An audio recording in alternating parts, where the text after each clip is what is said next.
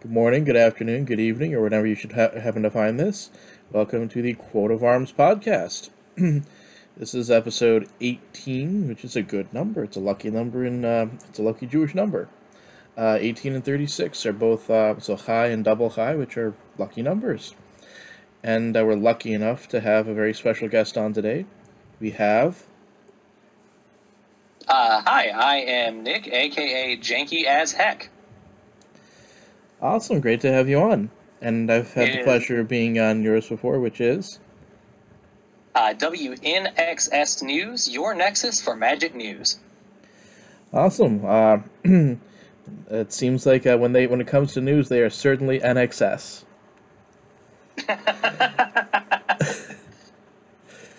Oy, not sure if that was intentional or not, but awesome.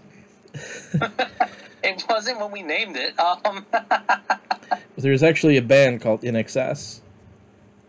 Uh, INXS. Uh, my dad actually likes them. uh, that so it's Dad Rock. Uh, kind of. Um, it's from uh, 80s. Huh. So- yeah, that's about Dad Rock era. Uh, no, our podcast name came from uh, just the fact that we are hosted through mtgnexus.com. That's Oh. our lead sponsor slash host site, uh, and we needed to come up with a local network style name for it. Which you know, all local radio and TV stations have W, whatever their three Oh, yeah. letter abbreviation is, hmm um, and that was what we came up with.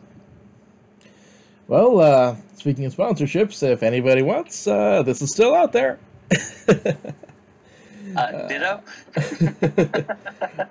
oh no, I'm, I'm, joking because we don't have one, but WQOA does sound pretty cool. the benefits of having three letter of having three words. so, what tribe are we talking about today? Well, um, I'm going to start off by saying that, uh, as you know from having played with me a couple times, I I don't build what the what the mass media would have you believe is good cards. Um, I I build very silly uh, themes, and as such, the tribe of choice for me today is Thrall Tribal. Well, I am enthralled to learn more. Uh, Oh, you know the puns are coming. The puns start coming, they don't Oh, start man. coming. I didn't know I was going to be punished like this. get to the ground and doesn't make sense not to live for fun. Brain gets smart, but the head gets dumb. Okay, we've gone enough of that. So, let's start by just general discussion. What is a thrall? Um, honestly, there's an entire discussion that we could do for the episode just on that because if you were to just type in thrall creature types on Scryfall, it's a lot. Um, it- it- there's there's only 24 creature type thralls that are not tokens in all of Magic. Uh, one of those is red black from Rakdos, but all of them are functionally just a mass of flesh and magic. Um, not in the same way that a zombie is, but uh, basically just like bits and pieces left over from this bucket of flesh have now been given more bits and pieces from this other bucket of flesh, and they've been magicked into a somewhat sentient creature.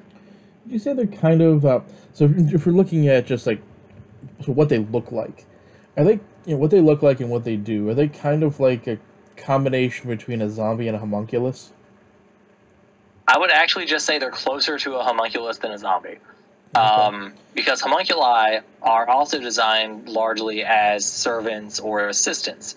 And thralls are created specifically for that purpose, but they can range from um, being like a manservant or a butler to being a beast of burden. Well, that's what I, what I meant in terms of like they're created from dead flesh, usually, right? Uh, that's usually part. dead flesh, but you know depends on depends on the creator and how vengeful they're feeling at the time. Well, they're created from the flesh of things that at least at one point in time were living. Which is- Correct. that- yes. That's where the zombie part came in. Of the, they're like they're like the Correct, combination of a zombie and a homunculus. Yes, they would be. Homunculus. They would be zombies and homunculi could have a child. It would be a thrall. It's a homunculus. Uh, Rambunculus, Zombunculi. yes, yes, that sounds beautiful.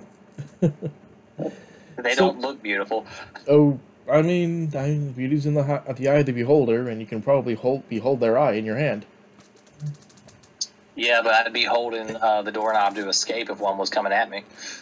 Uh, I mean, if all they're doing is a job, uh, how? Well, I guess that comes up with how big and threatening are they? Uh, in flavor or as magic cards? Either or, because uh, you, talk about them being almost like a homunculus, and homunculus usually are kind of harmless. They just do jobs, and homunculi Sure. and thralls, in terms of the tokens, usually have zero Yep. power. Right, you're not too far off. The, um, there are very few thralls with more than a couple of power. Um, and there are even fewer with more than three power. um, mostly they are very non threatening at first glance. They usually have some sort of bonus ability to make them somewhat useful. Um, most thrall existence is actually through tokens. They're created through creatures that pop up uh, as far as like quantity of them because they're just spitting them out, just spitting them out a bunch at a time. Um, the ones that are just their own creature cards are more visually terrifying than they are actual functionality. Um, Yeah, body horror or body horror type stuff. yeah, uh, the strongest example, in my personal opinion, is Mindstab Thrull. Mm-hmm. Um, for one black black, it's a 2 2 that when it attacks and isn't blocked, you can sacrifice it and have a defending player discard three cards.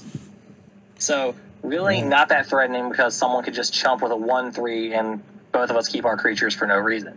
hmm But the artwork on this card is absolutely horrifying. Uh, it's a head with four arms. That's that's it. It's stitched. There are veins, and it's Oh, yeah. walking on three of those four arms. hmm Um, Also important to lot of- note, we're talking about four arms, not forearms. yes, yes. Each of the four arms also has a forearm because they have shoulder, elbow, wrist, and hands. Now, You're referring to, I believe, the fifth edition artwork, right? Uh, yes, I am. It's the it's the most well known artwork for it, I believe. It's also the Masters Edition one from the uh, from the online Magic Online set. Okay. Um, and it is one of the three arts from Fallen Empires. yeah, that's what I was going to say. There's several different arts from Fallen Empires. Interestingly enough, there actually is a card called Mindstab. Yes. Uh, it's from uh, Time Spiral that it depicts, I believe, the same thrall going through the the time barrier. that that Thrall probably just didn't know there was anything different. Thralls are not known for being very intelligent. Uh, they're that's where they're more like zombies than homunculi because homunculi aren't really smart most of the time, but they at least have the ability to think. Uh, Thralls uh, basically get an instruction and go do the thing. They kind of like Meeseeks. Uh, I'll be honest, I, Rick and Morty was Oh, never okay. my show. Okay. Um, I'm not a huge So- fan of it either. It was the first episode I saw, and it was actually kind of funny. Uh, Didn't he become self-aware at one point? um, kind of. Uh, so the Meeseeks are these little blue creatures that are given a job, Right. and existence is painful for them. So they actually are trying to do the job as quickly as possible so they can stop existing. Oh gosh, that's oh oh my, that's that's a little dark. yeah. That's a little bit like a thrill, I guess. Yeah, but in this case, I don't know that the thralls actually have the ability to feel pain. Um, I kinda hope storyline, there's not. not a lot of perspective from thralls. It's usually seeing the people who control them. Yeah. So speaking of people who control them, who controls the thralls? Uh, in this particular deck, it is Teysa Orzhov Scion, the first Teysa incarnation, because in the OG Ravnican novel trilogy, uh, one of her abilities was creation and control of thralls. In the novels, not the card, obviously. In the cards, Mhm. it's spirit tokens. Um, but uh, she w- was very high up and still is in the in the Orzhov hierarchy. Uh, and she had the ability to create and control thralls, use them mostly as manservants. Um, and yeah, so flavorfully, she seemed to be the best choice for me to also be able to get in more than 20 thralls. Oh, yeah.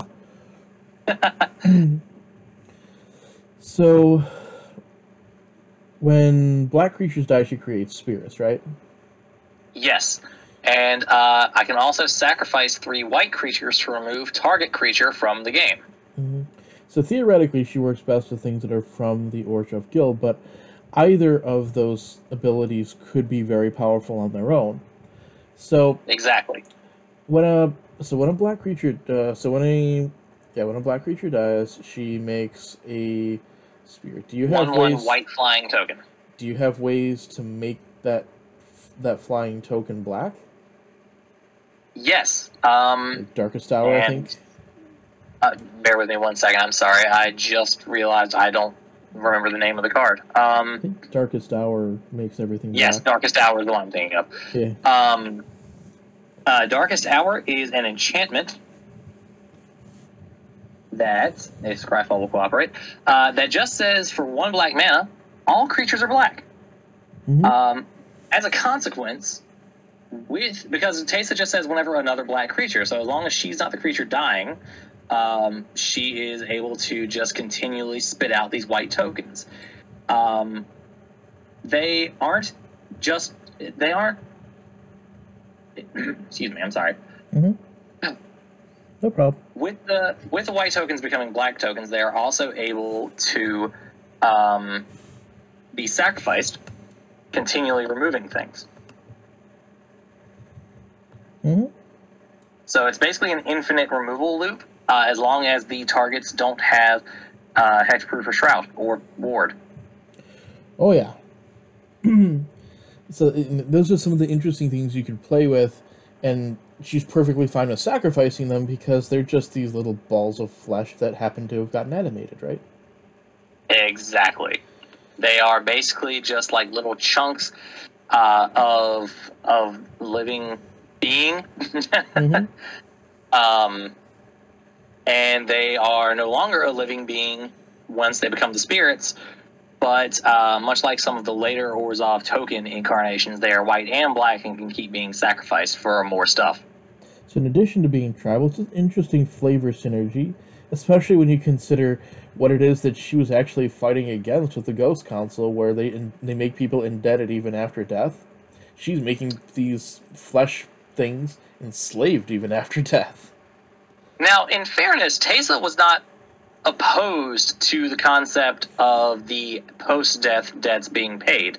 She did not like the concept of the Ghost Council running the show when they should have just been gone from the plane by then. She did not want to be in their specific control. She wanted to run things for herself, and she would she would have been a little more altruistic uh, compared to that leadership group.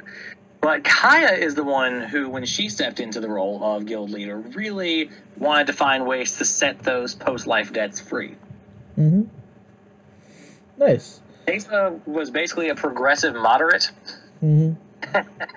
uh, and Kaya would be closer to a leftist or a socialist. It's interesting to see some of those come in, and also, uh, so especially given the marginalized groups that those individuals represent and kind of the social political uh, groupings that they represent. Like when you yes, think about uh, little, uh, so little African American girls who are looking up to Kaya, uh, uh, that's an interesting thing to look at. She's not just an assassin who happens to kill ghosts. She's a liberator. Exactly she is she she is doing the best she can to fix a broken system from the inside. Mm-hmm. And that's an important message to get out there because actually, I did not know that about her. I thought she just killed ghosts. Because you look at the names of the cards, there's Geist Hunter, there's Ghost Assassin. It doesn't sound like she's a political activist. it doesn't sound like she represents those things, but to those Right. groups, she does. And one of the big things about that was that when she was first introduced, she wasn't that wasn't her primary character trait. She was a ghost assassin. Um, she was introduced in the conspiracy storyline. Mhm. She uh, was the person who killed the king of uh, uh, of the conspiracy plane, which name is also escaped me all of a sudden. Um, she was doing it because of job, and that's how she got introduced to the Ravnican, the last Ravnican cycle uh, slash War of the Spark storylines. Nicol Bolas hired her to go kill the Ghost Council, and she did it very efficiently. Um, but Yep. because of the way the Ghost Council's magic works, whomever kills them gets their power. So she was now burdened with the uh, contracts, debts, and souls of the Orzhov Guild and was forced to be in leadership there because she couldn't figure out how to just give the power up. hmm Um, when she saw how much the people, both living and dead, were suffering under those contracts, she her heart kind of broke for him because she had seen that kind of corruption on her home plane Mhm. um, and she resolved not to let it happen again. She had always been kind of aloof, had always seen herself um, as a as an independent person. And when she saw this, she realized that she had the ability and the obligation to step in and do something about it. So, I think that's a story that I want to make sure gets out to people who who play the game, uh, and people who see themselves in these characters. Uh, because uh, as somebody who used to teach in a, um, you could say underprivileged area with high, associ- with a low socioeconomic status, high uh, poverty rate, uh, and a, lot, a high African American and Hispanic population, it's important that they see what this character has been through, what she chose to do with her life, and how she used the power that she had to affect positive social change. exactly. And that eventually culminated in her joining the Gatewatch uh, at the end of the War of the Spark storyline. Mm-hmm. She was the. I'm not gonna say she was the replacement member for Gideon, but Gideon's death, much as it inspired every other planeswalker who stuck around for that fight to see it, and that inspiration is one of the few things that actually came out of the War of the Spark story. But we're not gonna go there. um, uh, uh, in addition to what she saw as the Orzhov Guild Master, she realized that she had an obligation as a planeswalker to do what she could to help others. So she joined the Gatewatch and that's why we've seen her now on Innistrad, and right before that, we saw her on uh, Kaldheim. And I, I like the idea. Unlike Gideon, she got into this because she wanted to correct wrongs that she saw rather than wrongs that she did. Exactly. She did not have the survivor's guilt. She just wanted to help. Mm-hmm. Um, and granted, she probably does have a little bit of wanting to atone for some of the things she's done in the past, because I think all of the Watch members have that a little bit. Mm-hmm. Uh, Teferi being the strongest example because he still can't get his plane out of limbo, um, or his Mhm. home out of limbo. Um, and that was only partly his fault, thanks, Jessica. Yeah, I mean, Jessica willed it, to a lot of guilt there. uh, I was trying to get in a little bit of Jessica's will in there. Jessica willed it. She did. She willed it um, because she was stubborn and didn't. She, in her defense, she was t- trained by one of the oldest other old planeswalkers. She was trained by Karn, who was built by the penultimate example of no care for consequences of their actions, Urza, who is the worst. Oh yeah, think about what he's done to different formats, right? He's just the everything he touches is tainted, and not even by the Phyrexians. Yeah, even uh, when he's not the Lord High Artificer, he's also making Tron. Destroying the plane of Dominaria numerous times wasn't enough for him. No, he had to destroy Legacy and Modern. yeah. oh man, honestly, I'm not sure who destroyed it more, him or COVID. You know what? I would say he destroyed Legacy more than COVID did because uh, you still got to play him online. Oh man, Imagine if they actually uh, looked into the cause of COVID and they found out it was something related to Urza. It's like, God damn it! You- You're doing biological stuff now. It was right after he. Uh, well, he he did commit eugenics. Oh, That's where we got Gerard. Yep. And Oh, he lovely. he didn't even make thralls. He made actual genetically perfect people in his mind. And he thought that was fine to just take these people as children and say, no, I'm going to take this out, and I'm going to take this out, and you're going to be a soldier, and you're going to be a soldier, and you're going to fix my mistakes because I won't do it myself. In his defense, Gerard is handsome, but still, That was not the, that was not quite the redemption we needed. nope. Nope. What makes it worse is that after all that, Urza sold out to Phyrexia. Yeah, well, usually it uh, costs an arm and a leg, but to make Gerard, it costs him a cap and a shin. Anyways. Zing. Oh, jeez. So, back to Thralls. So, Yes. So, Thralls are these little tiny homunculus zombies things. Uh, usually zero one tokens, they, but you can put in some cool loops, especially with the commander that you've chosen for them. Uh, yes. Um, and not so much loops in the same way all the time because uh, anything that interacts directly with thralls is going to be a little bit weird. Anything that specifically says thrall on it, I should say, is going to be a little bit weird. A little Um, unusual. Weirds are a different tribe. Weirder than the average tribe is going to get weird, yes. Um, They have actually thought lot of- making a weird tribal deck using Melek. oh, poor Melek. Let's not talk about that. All right, fine. We have to say it. Ral Zarek killed a baby. Um, Oh. because because Melek was basically a, an infant. He was at most a toddler, and Ral just lightninged him in Dragon's Maze to take his spot in the uh, in the race. And you know, because Ral was the one of those people who didn't think that that weirds are people.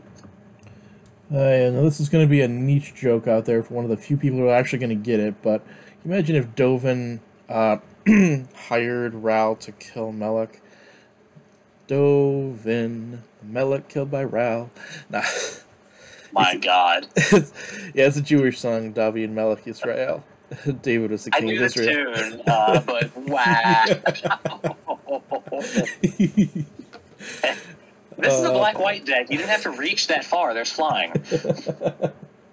ah. hey, I'm a green player. Oh well then. Well, gravity well then. Uh, I guess we just gotta deal with it. Um, yeah, but, but by that I mean I usually play with paper cards rather than with virtual because that's more green. Anyways. Oh. Oh man. and I don't play with But the plastic uh, sleeves either. uh, Um, actually, I usually do if the deck is worth a decent amount, but I do also take pleasure in playing high power cards on camera with without sleeving them. Usually it's by accident, but it's still funny. And you go, Look, if you "Doing keep saying such blasphemous things, I'm just gonna hang up this call um, because I can't. It, it hurts. It hurts so bad. hey, don't, don't take such blasphemous. Don't don't take such actions when I'm doing blasphemous things. don't want to have a blasphemous act. I just. Mm, I'm just in the thrall of these terrible jokes. oh man. So, um, taking your pound of flesh. Okay. All right. So, speaking of pounds of flesh, we're back on thralls. Yep. Merchant of Venice joke. Okay. Yes. So thralls are thralls are an odd tribe for a lot of reasons, um, and not just that the fact that a large part of them are costed either three or five mana.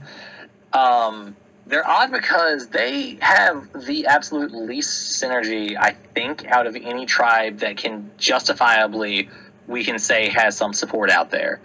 Um, because we, we know there's like those couple of things that have there's those couple of creature types that only have you know like five actual of those and then a bunch of changelings so we don't count those but thralls have like i said uh, 24 total one of them is red and black so it can't go in this deck but the other 23 just hang out um, there's very few things that actually interact with other thralls. Most of the things that do aren't thralls themselves, but an exception to that is Thrull Champion, which specifies that all thralls get plus one plus one. It's a two two by itself, so for five mana you get a three three that gives other things plus one plus one. Mm-hmm. And it has the ability to tap and steal a thrall as long as you have Thrull Champion. Um, I don't have built into this any way to turn creature types into other creature types. Just not something I did. Uh, this guy is in there to be an anthem. Um, Yeah, or Lord, I Maskwood. guess, more accurately. Um, there's Maskwood. There's uh, what's the black? There's a black card. Conscription, I think. uh, I think so. Yes. Mm-hmm. Um, there, if you wanted to go a very strange route and force all of your creatures all and have this card and make all of your creatures vampires, you could use new blood to make to change all of the text on it from one creature type to another, so it would be all vampires instead. Yep. Um, uh, it's it's weird, um, but Unusual. one such good. no, I just said unusual instead of weird because weird is a trap. Um, one such non-thrall who interacts with thralls is uh, honestly, I think he's just he's the master of the tribe. He's just he's the best of the breed. He is Mhm. Endrek Sahr, master breeder. Yep, that's the one that I originally thought it was. Uh, Exactly. Um, but uh, looking at the mana costs right now, I would only have had 19 actual thralls. I would have had to find support elsewhere, and that's that's not how I wanted to do it. I wanted to go all in. Um, Endrek Sahr is a five mana two two that says whenever you cast a creature spell, you put a one one black thrall. You put X one one black thrall tokens onto the battlefield, where X is that spell's mana cost. And then once you control seven or more thralls, you sacrifice Endrek Sahr, Master Breeder. So, for after you cast himself, you, let's say you cast, um, and you don't have any other thralls at this point. Uh, let's say you cast, you know, two or three medium-sized creatures. Endrek Sahr is going to have to die. But Mhm. wait, what if he didn't? Mm-hmm. Um, Maw of the Obzedat is a sack outlet that helps get around something like this. Mhm. Uh, it's a 3 3 that you can sacrifice a creature, and all creatures you control get plus 1 plus 1 till end of turn. Nice. So, some of the other thralls in the world of Magic fly, Mhm. like Grasping Thrall, who enters a battlefield, deals 2 damage to each opponent, you gain 2 life, and it's a 3 3. Mhm. But let's say that you have uh, five thralls outside, uh, four thralls outside of Maw the Obzedat and Grasping Thrall. You sacrifice some more before you cast your next spell in order to give all your creatures that extra, oomph, that extra power. Mhm. And you go ahead and just keep doing that and just smashing face. That works. Uh, another example of just interaction with thrall tokens is Tevesh Szat, Doom of Fools Mhm. from Commander Legends. Um, that is another pl- commander that has that makes thralls. Exactly. Uh, but he's the only partner in the deck, so I can't go that route. um, uh, but Tevesh Szat's a five mana planeswalker uh, who can be your commander with four loyalty on entering, and his plus his first activation is plus two loyalty to create two thralls. hmm Um, his middle ability is plus one loyalty to sacrifice creature planeswalker, which will let you draw two cards, then draw another card if the sacrifice permanent was a commander. So Mhm. if I just need to have some emergency card draw, Tasla is only a three mana commander. She's not hard to she's not hard to recast. Um, after a certain point, because this is a black white deck, that's going to change. But uh, for the first two or three times, she's not too much of a challenge to get out. Mhm. Uh, so I can sacrifice her in an emergency to get three draws, or get rid of one of these tokens from Endrek Sahr or from Tevesh themselves to get some card draw. Um, and then his last ability is minus 10 to gain all the commanders. You just steal all the commanders. Tevesh Szat is not in here to steal all the commanders. One of the things I don't see very often is people using Tavish alongside a so another com, um, alongside a, a partner commander, really just for the colors. So if you wanted to put in that red black thrall, you could always uh, put him with maybe Bruse Tarl. Right, and and I could, but Bruse Tarl, if I were to do that, I would have to uh, find places that I would want to cut or somewhere else that would justify splashing in the red. Um, because the deck was built originally in mind. The, the original list of this deck was built before we knew Tevesh Szat was going to exist.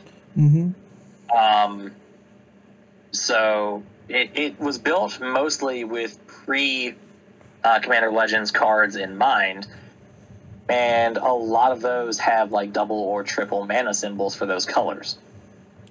Like Dark Prophecy, for example, Mhm. and when you have to start cutting the mana up, you have to start justifying where your lands come from. And I'm a budget player as well as a uh, silly card player. Mm-hmm. So shocklands are uh, are not in very many of my decks. In fact, this deck, the most expensive card is fifteen dollars, Mm-hmm. and it's only and it's the only one above ten.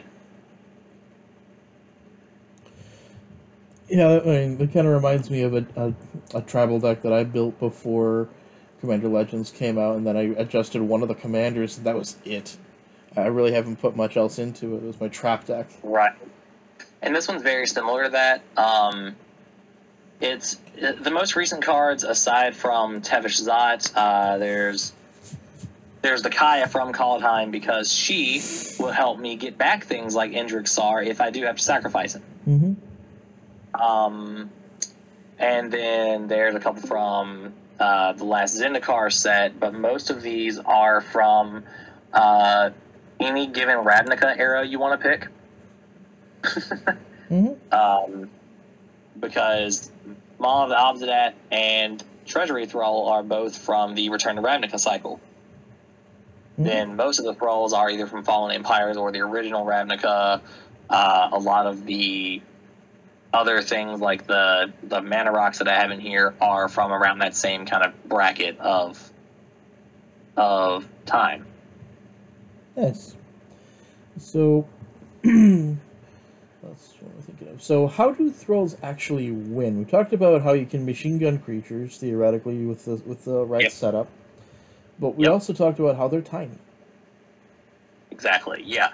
So while this is a Thrull tribal deck, I don't.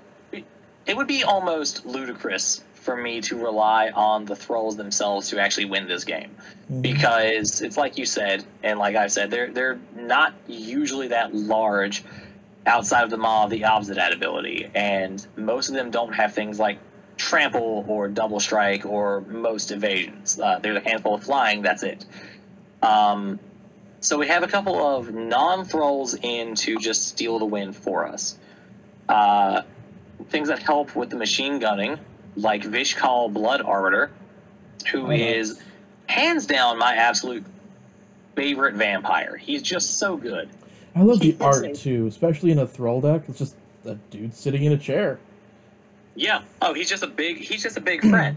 Mm-hmm. But this big friend also says that you can sacrifice a creature to put X one one counters on himself, where X is that creature's power. Mm-hmm. Um, and in a similar fashion to Teysa, uh, you can use that that first ability to activate the second, where you remove all plus one plus one counters from him to get target creature negative one negative one till end of turn for each counter removed that way. Mm-hmm. Um, or you can have him be a flying lifelink creature with a heck of a lot of one one counters on him. so just pound through. Um, Rogue's Passage is, of course, in the land base because otherwise these big creatures would never really get through because flyers aren't that hard to come by. Um, there is also, uh, in the event that the game goes long enough, which a little less likely but not impossible, uh, my favorite, tied for favorite sorcery of all time, Debt to the Deathless. Oh, nice. Yeah, X, double white, double black. Each opponent loses two times X life, and you gain life equal to the life lost this way. Um, There are ways, if I were to put more money into this deck uh, for the land base, there are ways to make that a lot more viable, such as the classic uh, Cabal Coffers for uh, Urborg Tomb of Yawgmoth combo. Mm-hmm. Uh, just make all my lands swamps, and just Really? make everything that much bigger. You really don't have to put that Um, much into it. um, I'm sorry. so you really don't have to put that much into it. I would actually No, say before really good. I would say before putting in coffer the coffers part, I would put in Beseju. Seju is also a really good choice as well. Um, then, if I just wanted mana doublers or something of that nature, um, I could put in the uh, Gauntlet of Might or the Cage Sun if I Mhm. wanted to go that route. Um, of course, they're not in here because budget again. Yeah. Uh, but there is a little bit of life gain somewhere throughout. Uh, there's some life loss uh, intentionally, like card draw, like Arguel's Blood Fast. Uh, but Vampiric Rites lets me gain a life for sacrificing creatures and drawing cards. hmm Um, and above all, of course, I, I need other payoffs for the sacrifices to help me get there. So something like uh, the newest Teysa, who gives uh, double the death trigger. So the newest Teysa is in here, and she Nice. works with her first predecessor, hmm this is uh, Teysa, just Teysa Karlov. Uh, If a Mhm. creature dying causes a triggered ability of a permanent you control to trigger, that ability triggers twice.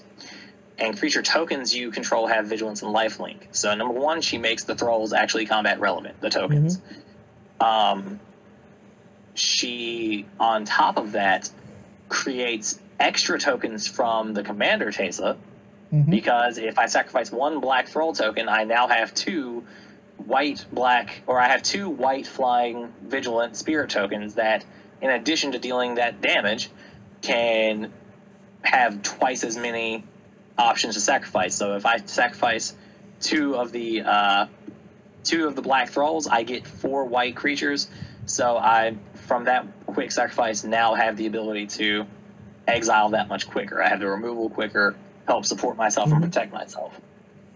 Absolutely. Um, there's a lot of little incidental life drain. Uh, for example, Treasury Thrull and um, excuse me, Treasury Thrull and Kingpin's Pet are both thrulls that have the extort ability. hmm So if I cast some of the cheaper ones late in the game, I have the extra mana to pump into that, drain the opponents a little bit, keep myself a little higher. Um, uh, there is Sorin, Vengeful Bloodlord, to give my stuff lifelink, all creatures and planeswalkers lifelink, including just having himself ping things. Uh, there is no cohesive single win con hmm because I I have enough glass cannon decks that that doesn't seem that Mhm. that's not new to me. In this case, I have a way to use small incremental things to stall out myself, hmm to cycle out some sacrifices and make my other stuff stronger and just force it through. Awesome. I wonder if Pontiff of Blight would work. Pontiff of Blight would not be the worst addition here, um, but when it came down to thematics versus mechanics, hmm Uh, I I decided that removing that from the possible cut list was the better idea. Just getting it out of there. Um, it's been it was in the maybe board for the longest time. hmm Um, but when cuts came to cuts, I there were certain things that I just needed to make up for that the colors themselves have Yeah. problems with. That uh, if I'm going to stick with the budget, I need to make up for it. So things like card draw being necessary um, were were huge, huge things. And I, of course, just had to throw some random. Man- I had to throw mana rocks in there to be able to keep up. hmm So Yeah. it, uh, it was. especially was the variable go, it costs that it you was have in close. there. I'm sorry. Especially with the variable costs that you have in there. Like Right. uh, this this mana cost goes without counting the X spells anywhere from one to eight mana. hmm Most of that is in the three to four mana range, uh, with a good chunk of the creatures sitting at five, but most of those are still around three or four mana. hmm So the curve itself isn't that high, but some of the cards that I want to use for their maximum effect are higher costed, like the Dead Death to the Deathless, or um, my favorite board wipe, Decree of Pain. hmm Um, And the timing even, of some of the uh, spells is a big important recursion too. spell, Agadeem's Awakening, hmm which is X3 black return from my graveyard to the battlefield any number of target creatures that each have a different converted mana cost X or less. At least that is. It can also be a land though. Although I'm not sure you want It it, can. to be. It can be, and that's another thing that helps uh, offset the trouble that white black has with ramping on a budget. hmm Uh, I have that backup land just in case.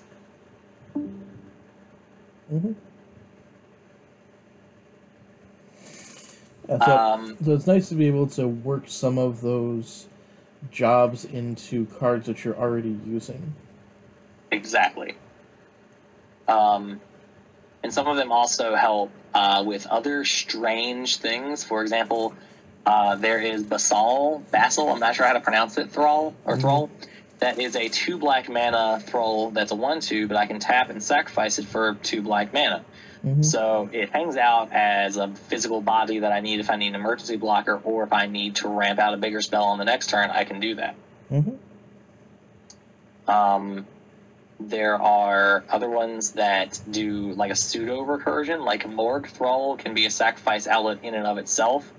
Uh, so I can block with it and then sacrifice it to put three cards from my library, from the top of my library, into my graveyard, um, which will allow me to basically have something I can return to the battlefield later through something else, Mhm. uh, or return from my hand. You know, all sorts of all sorts of bonker stuff like that because black's very good at using both of those. hmm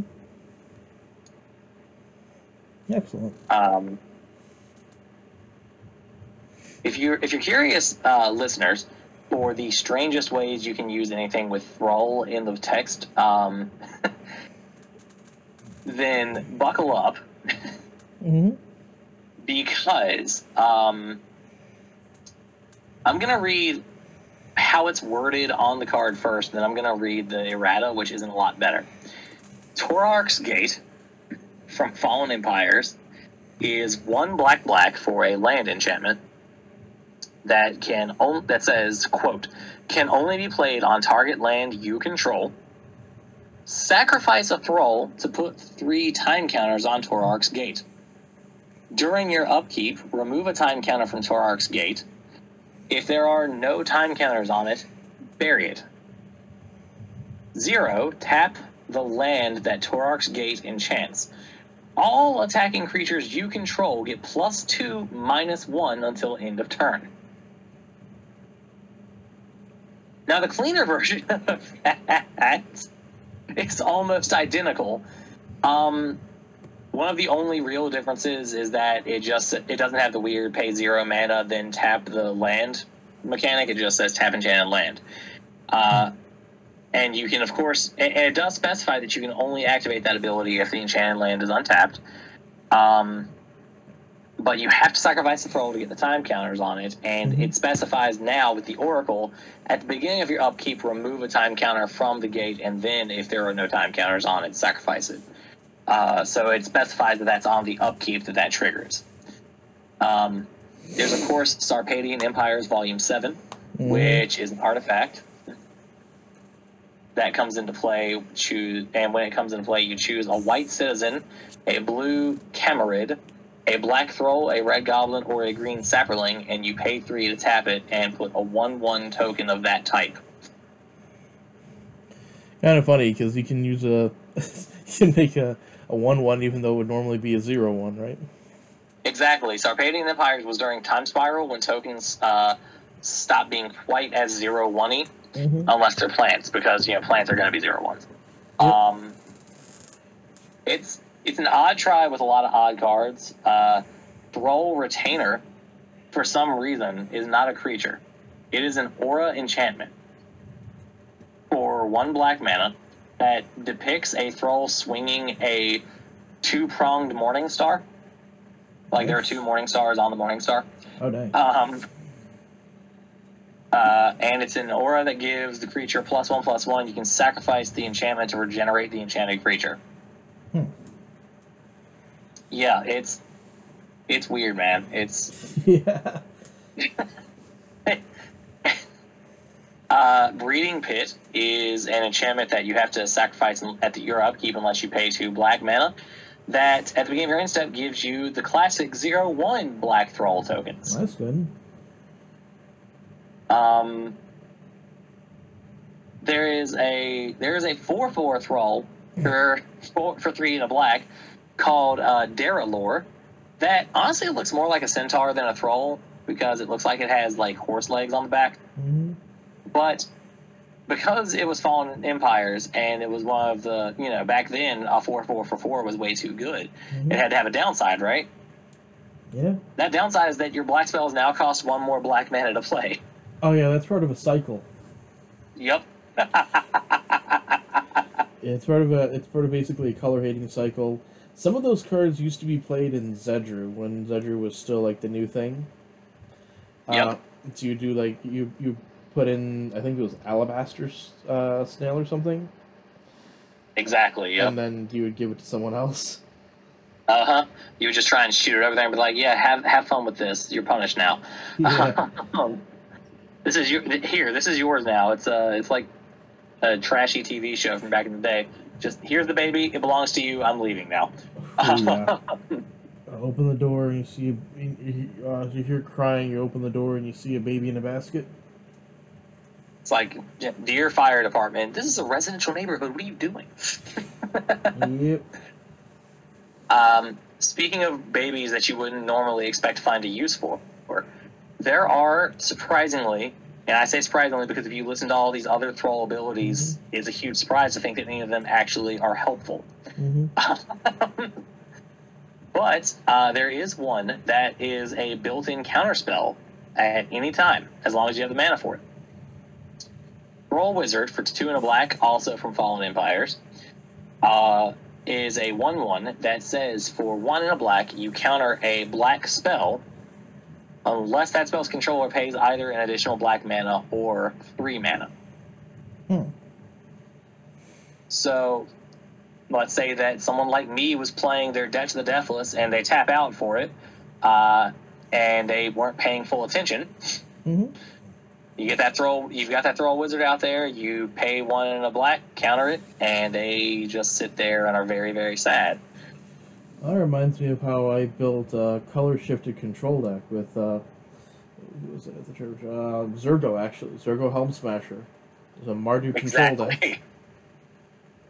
You play very strange abilities like that, and you just you just hope for the best. Yeah. I have ten counter spells in it, and it actually has That's- countered three in a game.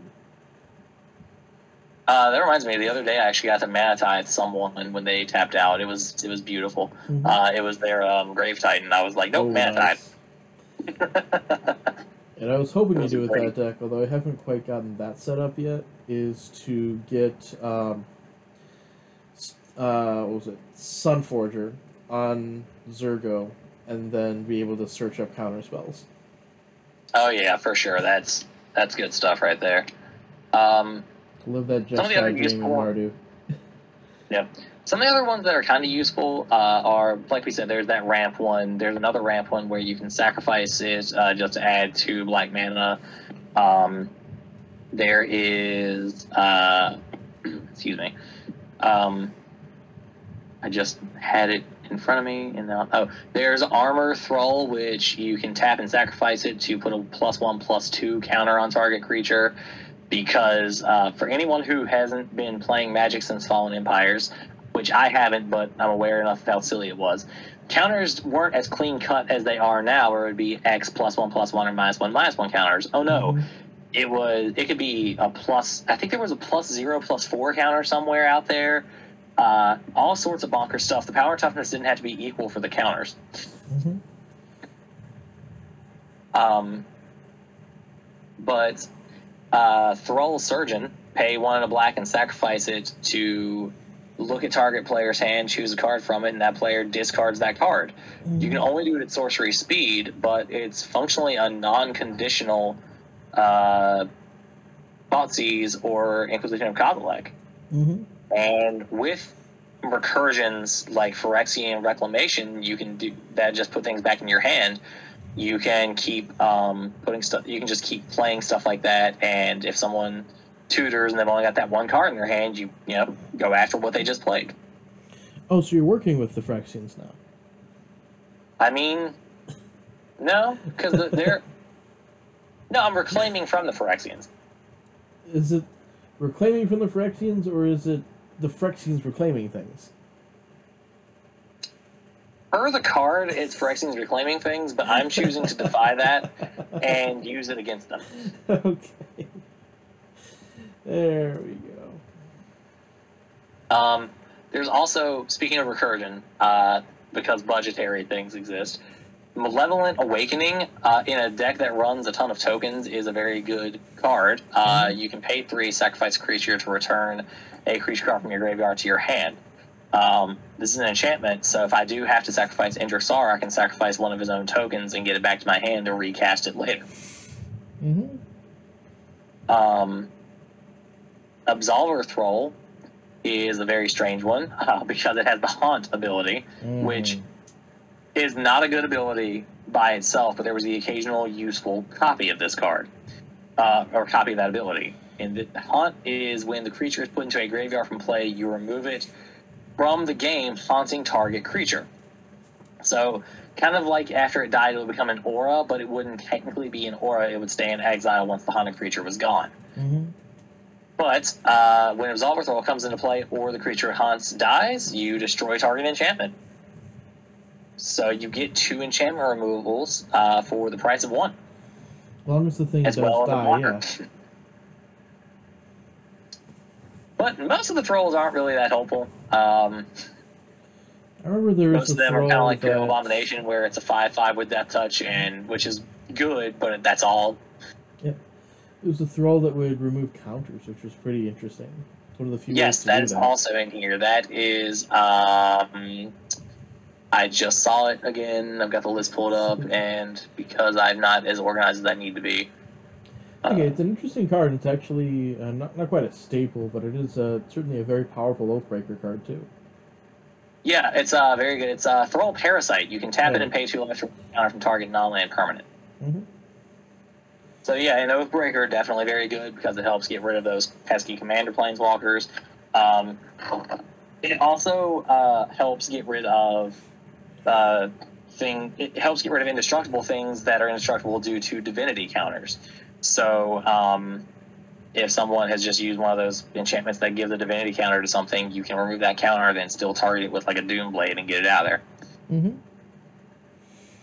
There's always counters that you want to remove from things. Oh yeah, for sure. There's all sorts of uh, there's all sorts of stuff you wouldn't expect to want to remove that has a counter on it, but yeah. And there's a lot of times after a combat uh, that a creature just is only surviving because it has that plus one plus one counter. So we you just pluck that off of there, and now it's a kill spell. Oh yeah. And some people forget about the fact that when you remove the counters, the damage, any damage on it is still marked, and Yep. so the damage is marked until end of turn. And so, even if it's big enough to survive for a while, if you remove those counters, it can still die. And It sure can. That's 100% correct. Mhm. Um, The same is true even if it had indestructible and it had say minus one minus Exactly. one counters on it, things like that, or if it was if it was uh, yeah, so some it's just some weird stuff like that. If, if it had so you can remove the ability to remove counters, especially at instant speed, is really cool. Yep. Uh, I I only I can only think of one other card. Uh, well, there's clock spinning that can do that, and then right. there's Uh, there's not many that can do it at all, and most of that's sorcery speed. Um, there's a red green creature I think. Uh, Yeah. Also, that vampire that you can, I think, sacrifice to do it at instant speed. Yeah, to uh, remove the other all ones can do counter- repeatedly though. Yeah. Yeah, there's another vampire uh, that enters the battlefield that you can just, um, that just when it enters, it does the thing. Mm-hmm. It's rare to find something that can do that though, which is uh, which is one of the reasons Oh, yeah, why I bring that card up. There's not yeah, a lot it's of a very play it strange in. ability. Not a lot of cards you can play it in, but it's a niche ability that is probably overlooked by quite a lot of people. Oh, yeah, definitely. It's because it, a lot of times where when you think about removing counters, you think of it just specifically in a planeswalker equivalent, where you're just removing the counters to um, to activate the ability, or you need to remove the counters by damage to kill the planeswalker. Mm-hmm. Um, you don't think about it in the context of like just if you can get rid of the plus one plus one counters, that son of a gun is dead. Mm-hmm. Well, even if all it did was remove counters from planeswalkers, gonna gonna get been Oh, yeah. my Jewish stuff, but that ain't it. Would have been enough. Yeah, I mean, even if it was just, it's like you said, being able to remove a counter from Planeswalker at instant speed, uh, removes the ability for them to activate the ability they're building towards just Mhm. very handily. Um, It can keep them from getting to the ultimate, even if you're in a Yep. position where you can't attack, because if your creatures are small, you might not always be able to. Exactly. Like people will play Ghostly Prisons and Sphere of Safeties and other equivalent cards, which make it hard to actually do what you need to do. So if you're not playing, uh, if you're not playing, uh, um, uh, super evasive deck or a burn deck, it, it takes some extra work to get there. So that's where I would say always try to find ways to uh, interact with the board in the tribe first, if at all possible, because when I'm building a deck, I usually, especially so even a tribal deck, I'll have 20 members of the tribe that are just members of the tribe, and then I'll try to work them into other places, and that's one that you could put into say spot removal because Yes. it's usually going to get rid of at least one thing. Yes, exactly. And spot removal is spot removal. You do have to be careful with it because spot removal gets weird. So you have to like, you have to pick your battles. You have to, um, you have to figure out what kind of spot removal you want, and that's one thing where black and white uh, specifically excels because those two have the ability to remove literally every card type between the two of them. Black can't necessarily do it by itself, but white can. And white might not always be able to do it at instant speed, but joining with black, it can. Mhm. Um, and even at sorcery speed, it's usually pretty well costed. Like Anguish Unmaking is a is an amazing card. Mm-hmm. Anguish Unmaking is beautiful. Um, and my my memory for card names is not cooperating with me today. Um, okay. But uh, there was the but I yes, you think can. Unmade it's called. So there are. Yeah, I think that is the uh, the hybrid, hybrid, hybrid. Is that, is Yes, that that's not what? I'm thinking of, but that's another good one. It's just for three mana, you exile target creature. So yeah, there are really good spot removals that are more generic. But if you're able to find them within your tribe, then you know that you're furthering your game plan while also putting them back. Exactly. Um, one of the strange ones that is sort of a spot removal that's in the thralls in this deck is um, is Necrite, which when it attacks and isn't blocked, you can sacrifice to destroy a creature that player controls, Mm-hmm. and it can't be regenerated. So partner that with Rogue's Passage, and you need to get rid of a really troublesome attacker. Boom, gone. Mm-hmm. or you've got this like silly activated ability that's just like causing you all sorts of grief. Boom, gone. It's also neat to think about Rogue's Passage being used for value, because I usually use Rogue's, Rogue's Passage just to smack somebody for a lot. Exactly. In Rogue's Passage, in, in this deck, it's usually that, but every once in a blue moon, you got to get that value out. Mm-hmm. Like I have It's- my um, I have my Simic Morrow deck, which is which is uh, I use Rogue's Passage to like blast somebody equal to the number of cards in my hand or something like that. But this is a really creative way of using popular commander card that's gotten a lot cheaper. Yeah. Oh, for sure. Yeah. Um, the one that I was thinking of is uh, I mean, Mortify is always kind of a classic. It's not it's not as good as it used to be anymore because it has been outclassed by other things. But uh, destroy target creature enchantment, for an instant. There's final payment, which does the same thing, but for one less mana, and you have to either pay life or sacrifice uh, creature enchantment. Um, there's Fracture, which does artifacts, enchantments, or planeswalkers. Um, there is uh, th- that. Those are all just destroy. Those aren't even counting the exile ones because Mhm. exile has its own, you know, own class of ability. Mhm. Um, because it's just so good. Anguish on Making, of course, as we said. Um, there is uh, Despark, which gets rid of things with mana four or greater. Mm-hmm. Unfortunately, tribal is the really big challenge there, but it still can be, it, it still can fit in. Uh, Utter End is really good, and most of these are fairly budget friendly. Uh, there's some that might cost you know five or more dollars, but there are the cheap equivalents to them. So um, it's you just have to be able to pick and choose where you really want your resources to go, whether it's financial or card slots. Oh, there are some other cool ones because I actually just built uh, Teysa tokens. Haven't Yep. played it because I actually just took the lands out, but I'm, I can put them back in. uh, put the lands out for other things because it's, it was on the back burner. The deck is built though. Um, yeah. So one of the ones is uh, Dire Tactics. Uh, from Ah, yeah, that's a Victoria. good one.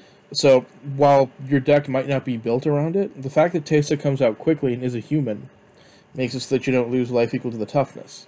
Although even if you did, that's not necessarily horrible. Two mana to get rid of their thing.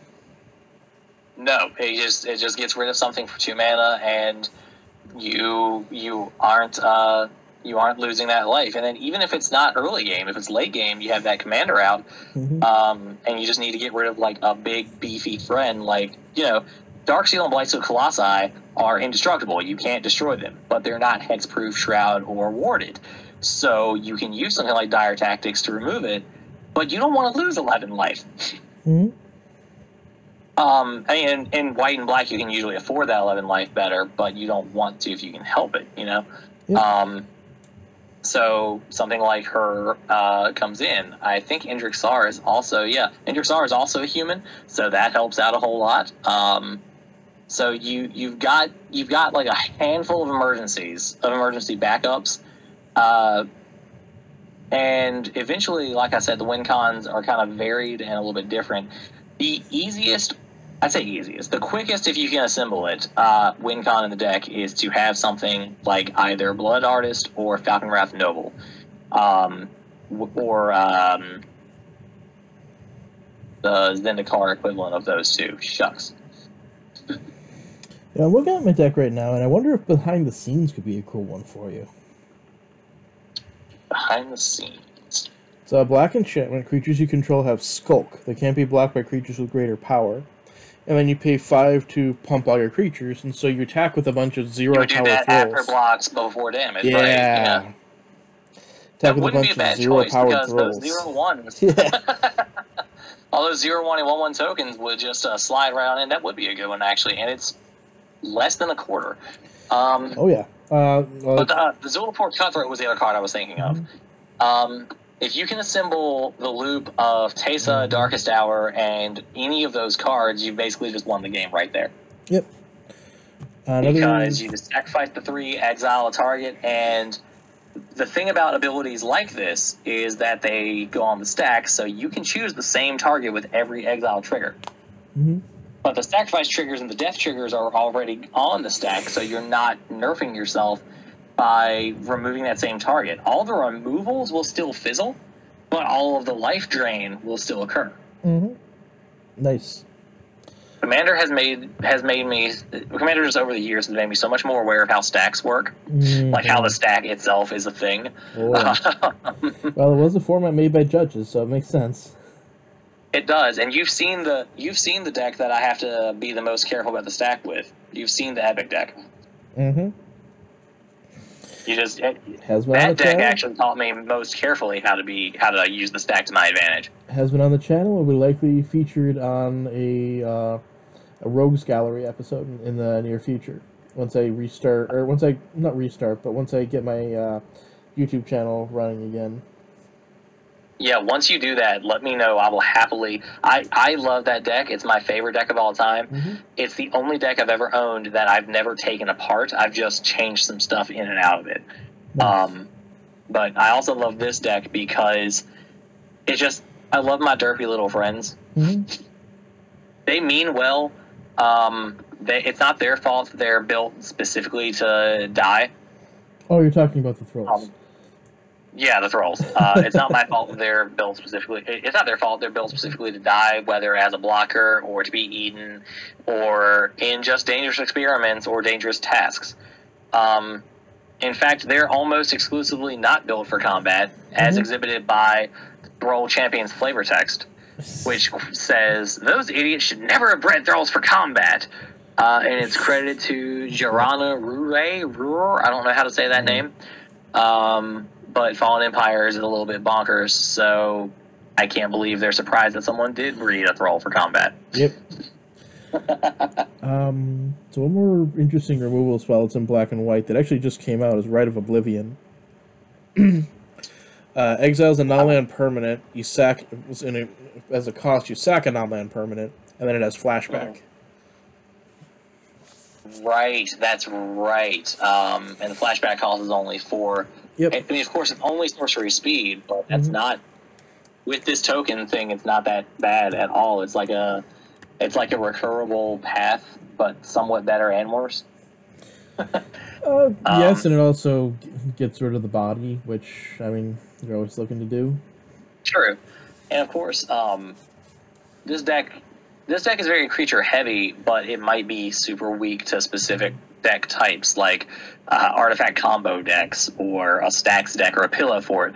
So a lot of enchantments and a lot of artifacts, or just someone playing Super Friends and just getting them on nerves. Merciless Eviction in to save the day. Yep. Uh, Plumb the Forbidden is a picked my nice favorite non-land card type, and it's gone now. Plumb the Forbidden is a nice way to draw a bunch of cards.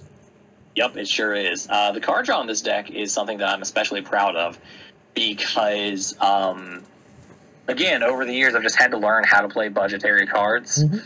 Uh, so, Dark Prophecy is whenever a creature I control dies, I draw a card and lose life. And that's not optional, I have to do that. But if I'm sacrificing things on purpose anyway, I might as well get some extra benefit out of it.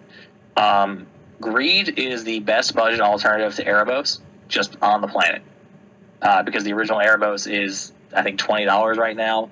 Um, Greed costs the same mana to play, but it only costs one black, and you pay two life and draw one card. Um, the real, the only real downside is that that's not indestructible. Mm-hmm. Um, Arguel's Blood Fast is another one where you can pay two life and draw a card, but there's some lifelink abilities in here to make up for that. And Vampiric Rites lets you sacrifice a creature, gain a life, draw a card. Um, so yeah, it's it, you just got to find the ways that work for you. Uh, there are some removal cards that also will draw the card on the other side, or some recursion, like Wretched Confluence will get something back from the graveyard to hand, or draw a card, lose life, or give a creature negative two, negative two, or any or all of them three times. Um, it's a little bit it's a little bit crazy. Mm-hmm. Uh, Oblation is a removal spell for something annoying on my opponents, or if I just need to draw two cards, I can get rid of a token and shuffle it, draw two cards. Oh yeah, I love that as a as a card draw effect, especially in a deck where you have Yep. a lot of extra permanents.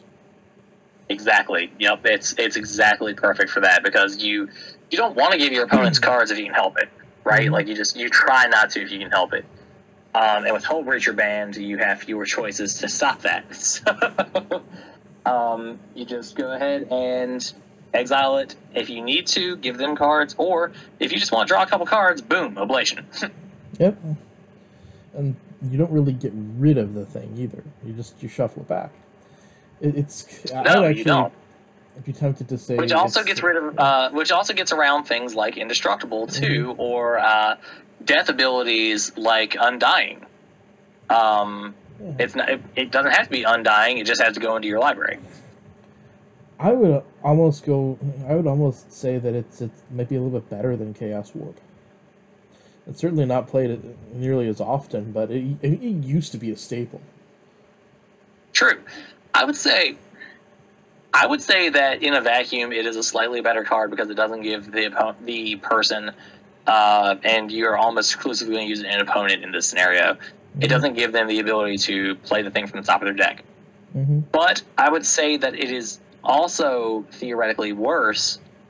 Or I would say that the red one is used more often because white just has better any non land permanent removal cards that give your opponent no benefit. And red just blows up artifacts, creatures, and lands. It doesn't do anything against uh, enchantments, and enchantments can just completely nerf a red deck if you're not careful. Also, once a creature gets a little bit bigger than what they can deal with, red has trouble with it. Exactly, because it's you know it's it's going to be based mostly on um, on damage. Red doesn't really have any destroy target creature, and even if it did, indestructible is still the same problem for everybody. So you have to have that loophole in it. Mm-hmm. So Chaos Warp is more of a staple because red has fewer options, to uh, cooperate in that vein. Yep. Whereas white, we just went through how many white and black, not to mention all the single, uh, all the just white cards that do the same kind of stuff. Um, it's flexible enough though that you can always use it as a card draw spell. yes, exactly. That's one hundred percent true.